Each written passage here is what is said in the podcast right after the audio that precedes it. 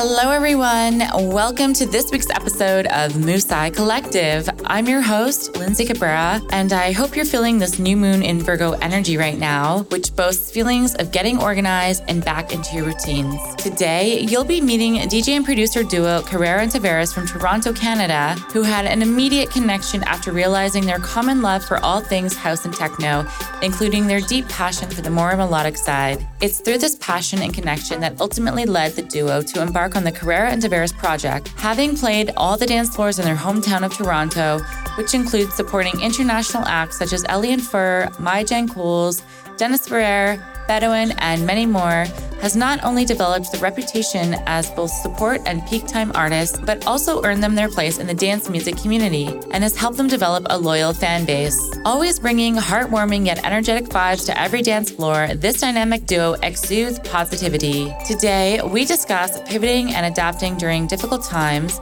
power of energy exchange on the dance floor, their new EP, and so much more. These musical Musai are artists to watch, and you can follow them on Instagram at carrera.com and Tavares. They will also be curating a very special Musai mix, which will be out on September 21st on the Musai Collective SoundCloud. So stay tuned. I hope you enjoy this episode, and here's Carrera and Tavares on Musai Collective. Hello, Ella and Valerie, aka Carrera and Tavares. Welcome to Musai Collective podcast today. How are you ladies doing over there in Toronto? Hi, Lindsay. We're doing well. well, it's so good to have you. And for everyone listening, I met these ladies in the music scene over the past few years in Toronto. And, you know, ladies, I always loved your vibe. And I feel like we were chit chatting. And I always caught your sets when you were playing Electric Island or any other events that we were happen to be at. And, you know, I knew I wanted to reconnect with you and have you as my guest. Let's start off this conversation today and go back in time. And I want to learn about how it all began for you both. And when did you form as a duo? And when did it click for you that this was something that you really wanted to pursue professionally? Yeah. I mean, I can start off. Yeah. I mean, our kickoff was pretty organic. You know, we can rewind the time a little bit, but we met in 2017, mm-hmm. really just through a mutual friend. And we were probably going to the same parties, etc. I still remember picking you up my car that one night and we drove to One Loft and we ended up dancing on a Wednesday, probably until the wee hours, and figured out that we were both into the same music. We were both DJing on our own prior to this. Val and Ben, you were DJing for. Yeah, we were. Yeah, I was DJing before I met Ella on my own for maybe like three, four years. And Ella was DJing for a few years as well. And so, yeah, when we both kind of realized we're both DJs. We both like the same music. I kind of was like, Do you want to come over? We were also living like across, across the, street the street from each other, which was really weird. So she came over, we kind of jammed, had some wine. And so then I remember thinking, I, I kind of always wanted a buddy in this kind of journey. I, I just always thought it would be more fun to bounce ideas off someone else and kind of share those experiences with. And so, yeah, I think I called you up one day straight up. I was like, Do you want to be a duo? Yeah. and it was like a proposal. And, she said, yeah. Yeah. I said, yeah. I love it. When, even like the night and we were dancing together, I was kind of like, oh, I kind of want to be a duo. This would be fun. And I think we were maybe both thinking it, but it, you know, it just, I was like, oh, you know, everybody's kind of in it for themselves. But yeah. Well, yeah. it sounds like you're on the same page.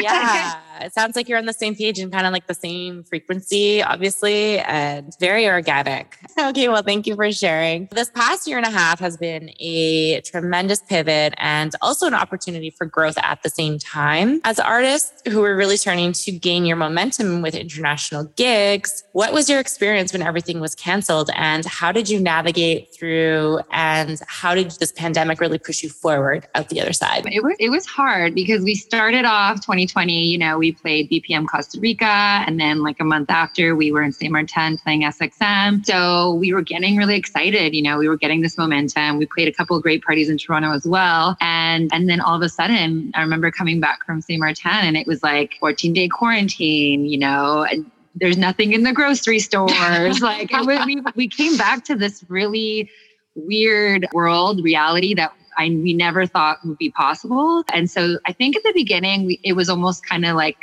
not a joke, but we, we, we were like, oh, this will pass. Joke. It'll be fine. Like, well, you know, we'll get drunk on a Tuesday and it's all good. We don't have to go into work. And so, and then, you know, it just kept getting extended and extended. And we were like, oh my gosh, all of our gigs that we had booked for the rest of the year all canceled. And I think both of us, you know, kind of were affected pretty, pretty hard because you kind of get disassociated with this identity that you have as an artist, as a musician, all these things that give you so much joy no longer exist. And then you kind of have to figure out, well, where do I go from here?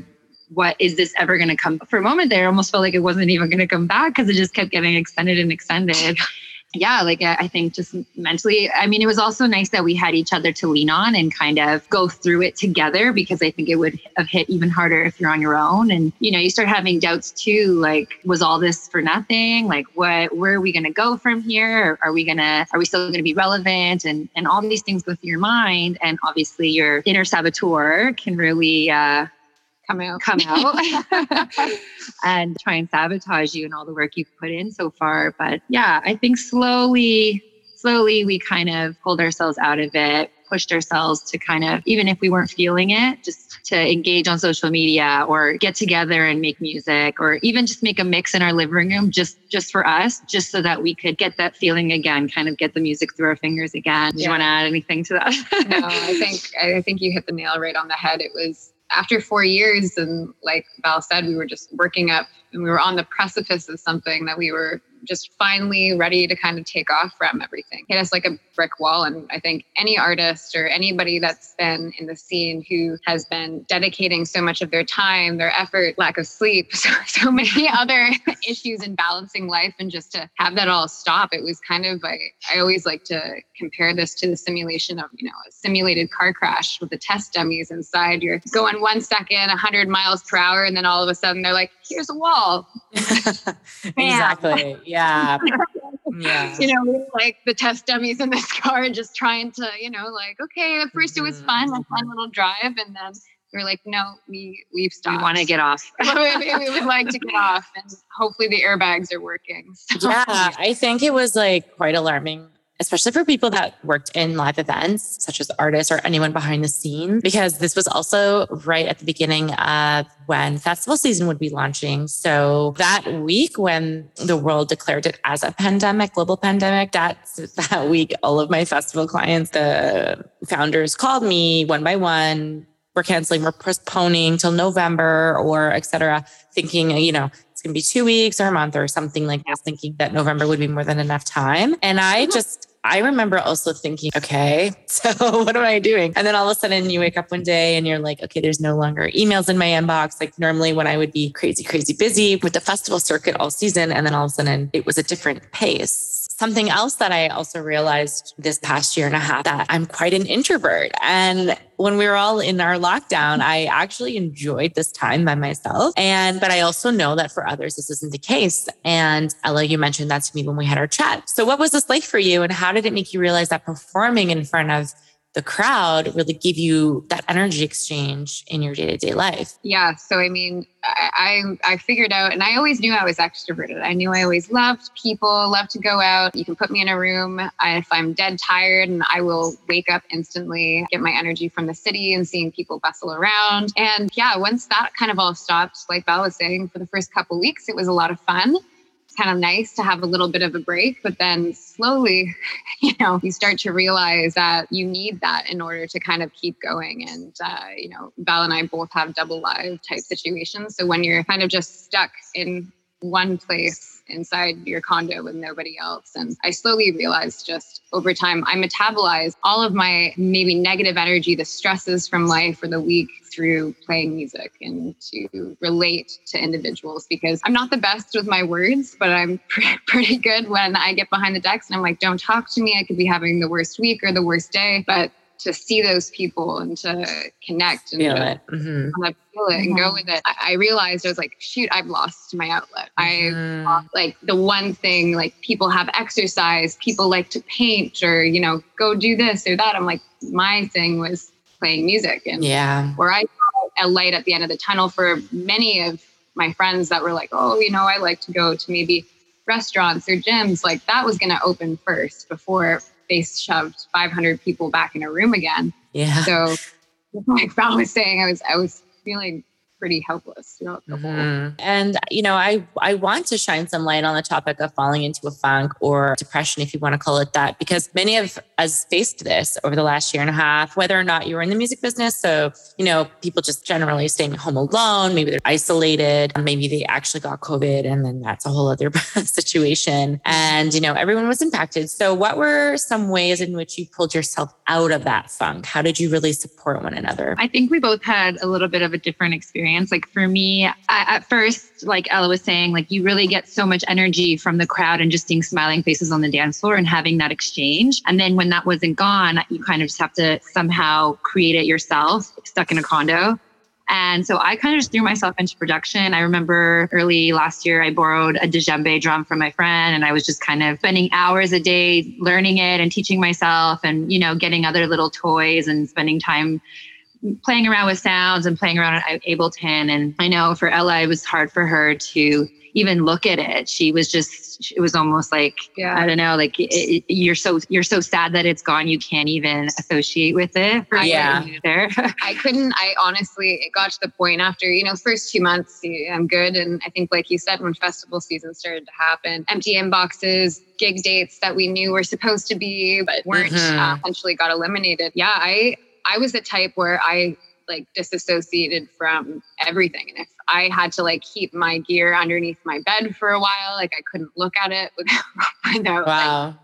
emotional reaction. Even listening to music was just so hard for me because I kept thinking of my outlet loss. Like it wasn't the same. It sounds like it's almost like a little bit of a grieving process. It was sure. And I feel like I had that little grieving process as well, where I was like, okay, so what next? And for me, I think I held so much of my identity with what I did as a publicist in music. Whereas yeah. maybe you ladies, you identify, you know, with your music as artists. And when that stops, like, I mean, you're grieving and it's like you can't even look at your gear or you don't even want to look Yeah, at the program. Part of these now. Yeah. Yeah. And And it was like all of your blood, sweat, and tears, and all these years and years and years of pushing forward and creating new experiences for yourself and networking and working so hard. And then it's just like, like a flat line almost. And then you're like, hey like, what do I do now? And I think a lot of artists can resonate with that. You know, Yeah, I like- think, I think it's important to overcome that of being so grasping onto that concept of like, this is my only identity and like realize you're more than what else also you do. So I think that was something I learned as well. And like I I grieved it. I did. For sure. If you're leaving on your own terms, then you know you can part ways. But when Yeah. it's not your choice and you're just forced to to stop what you're doing and stop what you love, that's hard to swallow. You know. Mhm. It's alarming. yeah.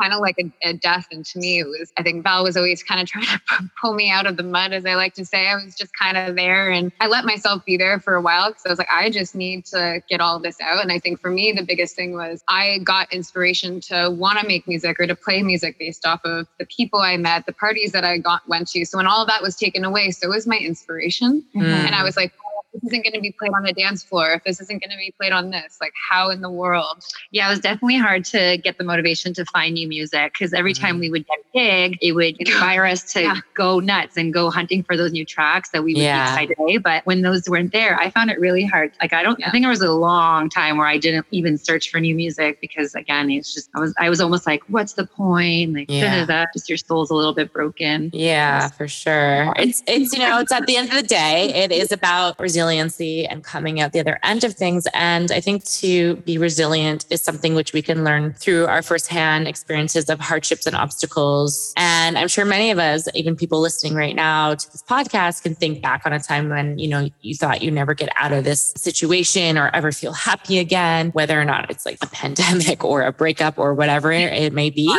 But you know, to be resilient is to learn how to cope with these adversities and by building your self-confidence and we're learning how to relax or choosing your responses and so much more. So, what are some ways in which we can learn how to be resilient and how can you share with us an example of time when you feel you showed up for yourself and pushed through and came out the other side and you were like, "Oh my god, what was I doing?"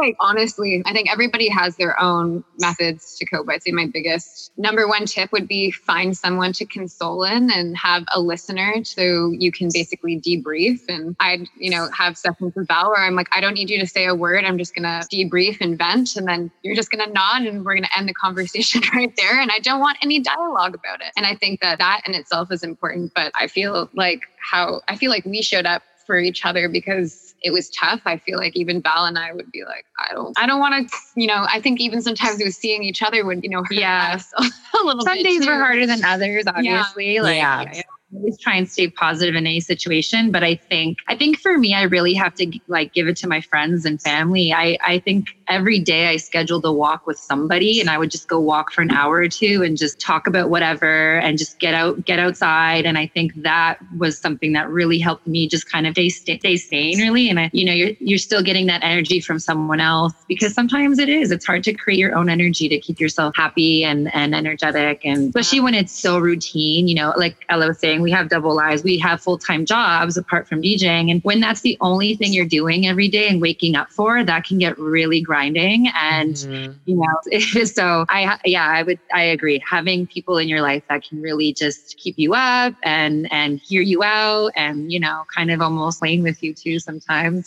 Mm, for sure. And I think, you know, as much as I said, I was like, oh, I'm introverting, but the times that I would go and meet friends, I realized after being with these friends, I was like, oh, I needed that. And I didn't realize I needed that because I got hermity. I was like, yeah, you know, like I painted my whole condo. I don't know. I don't even know what I was doing, but I just remember like, and then I'd finally, oh, I started like running outside by the lake and like doing these scheduled walks with friends as well. And I think that really helped. But also I realized I needed to also see friends because it lifted my spirits. Also because I was in that uh-huh. grieving process too. And you know, so something else that I want to talk about is that the cancellation of these live events meant actually, you know, as you just mentioned, more time for producing music and this and getting in the studio and playing around. So actually you ladies just produced a new album over the pandemic, which is out in January. Can you tell us more about it? Yeah. I mean, so basically, I think just to kind of even bounce off your last question, a bit of an example of how we would get ourselves or each other through this was just forcing each other to meet up. And if we weren't inspired or etc., just to try to like get inspired or to figure things out. But yeah, we have a new album coming out in January. EP, yeah. EP, and it's going to be on a label called Canopy Sounds. And we've been working with some other international artists over the course of the last couple of months. We just have a remix come out of ours tomorrow that's on Mirrors, that's remixed by Kojo. And we kind of just started popping around to try to see what other labels really matched our sound. And we're a big believer of what Canopy Sounds is trying to stand for is just sound being a conveyor of thoughts, emotions, and feelings. And after a year of where we're all so pent up in our feelings, I think we were really drawn to make music that would be released on a label that would resonate and emulate that exact feeling. So that's um, amazing. I, I know Canopy Sounds and I actually listen to a lot of their sets on their on their SoundCloud page. So I'm very familiar. Yeah. Actually, that's like one of the profiles that I found over the pandemic that I absolutely go it's my like one of my go-to profiles. We wanted to be a part of things that we enjoy listening to in our downtime, you know, labels that we love and respect and, and admire, you know, that we listen to every day. We're like, yeah, we want to be a part of that. Yeah, for sure. Because when you release on a label, you actually end up being part of that label family. So in the future, when there's label events at festivals, which is usually the case, you're part of that. So it's really great for you in the end. So it will happen. It will happen. It will happen. I promise you. well, we really can't wait to listen to your new EP. And I hope we can get a preview in the future. actually, everyone listening, the ladies will be putting out a Musai mix for us this September 21st. So keep an eye out for that. And I'm also excited to hear that because I haven't heard you ladies play in so long. So I'm excited. Yay. And speaking of, you're actually going to be performing at Electric Island in Toronto this long Labor Day weekend. How are you mm. feeling about stepping back into the music festival circuit and, you know, where do you see the future of dance music and live events going? I think I can speak for both of us. Yeah, you can. We are excited. Woo! Yes, I'm sure. Yeah, it's our third year back with Electric Island. So it feels really good to be coming back again, again on the main stage. It's kind Amazing. of a huge honor. And yeah, like I, I just, I honestly wasn't expecting us to have any festivals here in Toronto. So the fact that this just popped up is is a great surprise. Yeah. Yeah. And it's fun to kind of see the changes that are happening. Obviously, the course year and a half. I think everyone here in Toronto, especially are, you know, the folks that have been throwing the events have just been decimated. So to see them coming back is also just a real token of their resiliency to be able to kind of navigate these waters that are the restrictions that we still currently mm-hmm. have in place, but to be able to make it work. So I think it just shows that our entire industry, our, our scene is very resilient and that we really care about what we do. And they're not just parties. I know that everybody kind of goes, oh, you're just, no, it's, it's really not a party, but communities will bounce back. And we're seeing that happen here in Toronto right now. And it's even more amazing to be a part of it. And we're looking forward to supporting the folks that throw events. Yeah, I feel like there's been a lot of uh, different different events. I think before the pandemic, it was kind of like the three usual suspects throwing the events, and it was kind of the same thing. But I feel like a lot of people have had that downtime to kind of think and plan and and, and yeah. kind of get motivated. And we've seen some renegade parties popping up all over the place, uh, you know, in very interesting locations. And some of them are amazing. Some of them, I don't know, maybe not following all of the precautions as closely as they could. But I think overall, it's it's exciting. It's exciting to see Toronto coming alive again in so many different creative ways and creative spaces. And yeah, I think I think there's going to be a lot of new faces popping up and, and new yeah. event organizers. I also think the great thing is because a lot of international talent can't really travel right now, it's a really good moment for local talent to shine. And I think a lot of organizers are putting way more thought into booking local yeah. talent and you know showcasing them appropriately. And and that's really nice because we have so many talented DJs here right here in the city, uh, especially female. So many incredible talented D- female DJs. So it's really nice that we, we're getting a little chance to be in the spotlight, you know, rather than yeah, all being a national headline. Absolutely. And, um, you know, I worked with Electric Island for the seven seasons, and I'm so happy to hear that, you know, they're making a comeback this Labor Day at least. As you were saying that, Valerie, I was thinking, you know, it is really nice that, you know, there are some international artists that are able to make it, but the majority of the lineup is local talent, which is incredible to see. So it's really great to see that they're, you know, thinking about that. And it's an opportunity for our local talent from across Canada. I'm not sure if there's other artists coming from other cities, but it's a great way to start and, you know, kind of like bring it back. And like the vibe is going to be vibrant. They're going to be, it's just going to be so positive And I'm so excited for you. So take lots of videos, please. well, congratulations. And I'm sure you have more gigs to come in the future. I want to get to the next part of this podcast. If you ladies would love to give a shout out to one or two muses in your life who inspire you. Ooh. Oh Muses. Hello, Emma. Yeah. There's a couple. If you're listening to yeah. this, uh, MOS, Melody of the Soul, you guys, everything they put out is breathtakingly beautiful. We want to be on your label. Bowl and Santier. Amonita yeah. has been doing amazing things. All of her live streams have been just so creative and just incredible, really. Yeah. And I guess always, always mod. Always mod. It was just like, hello, mod. You're also listening. yeah, their sound really inspires us. You know, also what they've been doing while the pandemic has been shut down. You know, it's also been interesting to see a lot of uh, DJs that we admire what they've been doing because some of them have kind of just been quiet and yeah. not really posting anything, and and then others have been posting weekly podcasts, live streams, launching labels, launching new EPs, and it's interesting to see who who is really just truly so passionate about what they do that even if they're not getting paid from international gigs, they're still pumping music out and they're mm. still sharing. Yeah, those are the ones I think that have really stayed true to And, well, thanks for sharing. So we're gonna get to the follow your bliss finale question. Can you share with us one positive affirmation? I, I don't think I have a positive affirmation, but I, I I take comfort in like one sentence and it's chaos is a friend of mine mm. and it's something that i've always kind of resonated with being like okay like whatever will be is going to be and it, you need to befriend it and you need to open that door and greet it with a smile every day because at least you're alive and things are coming at you and got to be friends with the chaos because you don't want chaotic be, energy you don't want to be yeah exactly if anything that fears taught us you just don't want to be at odds with that either. no for sure it's like embracing it it's like, yes, yeah. I accept you. yeah, yeah, Even though, yeah, you know, you're very annoying. Yeah, it's not very positive. but, but, but it's an affirmation of that that, you know, at least gives me comfort. Yes, absolutely. I think for me, I think I would say that there's no perfect moment. The perfect moment is right now. Because if any if COVID's taught me anything, it's that, you know, tomorrow's never promised. You have no idea what's coming up next. So if you have the time today, then you just do do whatever that is that you want to do whatever that goal is whatever you've been thinking or even taking that trip or whatever it is the moment is now don't wait on it. That's kind of been uh, my guiding light. There's this uh, artist Peter Tunney and he's got this beautiful piece that's all it says is the time is now and that always stuck with me and i'm like yes time is mm-hmm. now what are we waiting for and this this entire situation really made me hone in on that so much more than ever because I think I saw that piece back in like 2011 and it just always stuck with me throughout the years. And when I was like, you know, setting new intentions or goals for myself, I'm like, but what am I waiting for? Like, what do I want to do? Time is now. I'm going to do it. And that's it. So, well, ladies, thank you so much for being on the podcast today. And I'm really looking forward to your Musai mix, which is coming out on September 21st, everyone. And have so much fun this weekend at Electric Island. And I hope to see you in the future. Thank you for having us. This was so fun. hey, ladies, well, have a beautiful evening and we'll talk soon. All right. Bye. bye.